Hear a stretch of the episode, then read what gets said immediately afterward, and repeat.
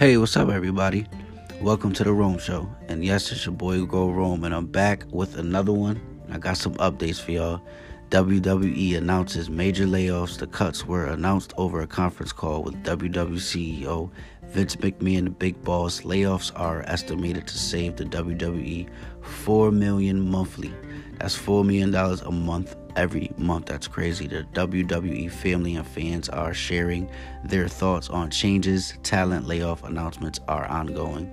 Tour de France postponed until August 29th. It's been a very long month for all my sports fans since the NW- NBA was suspended March 11th. NBA was suspended indefinitely due to the COVID 19. For fans, it feels a lot longer than that.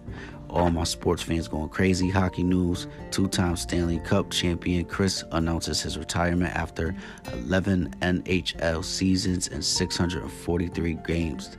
That's crazy. It's making history right there. Most MLB teams are not giving out refunds for tickets, and fans are not happy.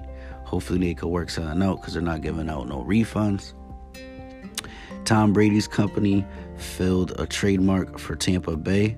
Tennis greats serve up to 100 volley challenge. And heavy damage reported after more than a dozen tornadoes hit Georgia. Prayers go out to Georgia, and that's crazy right there. That's what I got for y'all this week. Those are the updates. What's going on? Don't forget to follow me on Twitter, Instagram at TV, Twitter, Instagram, CT's Update Show. Click that link on Spotify. Welcome to the Rome Show, Connecticut Update Show, and I'm at.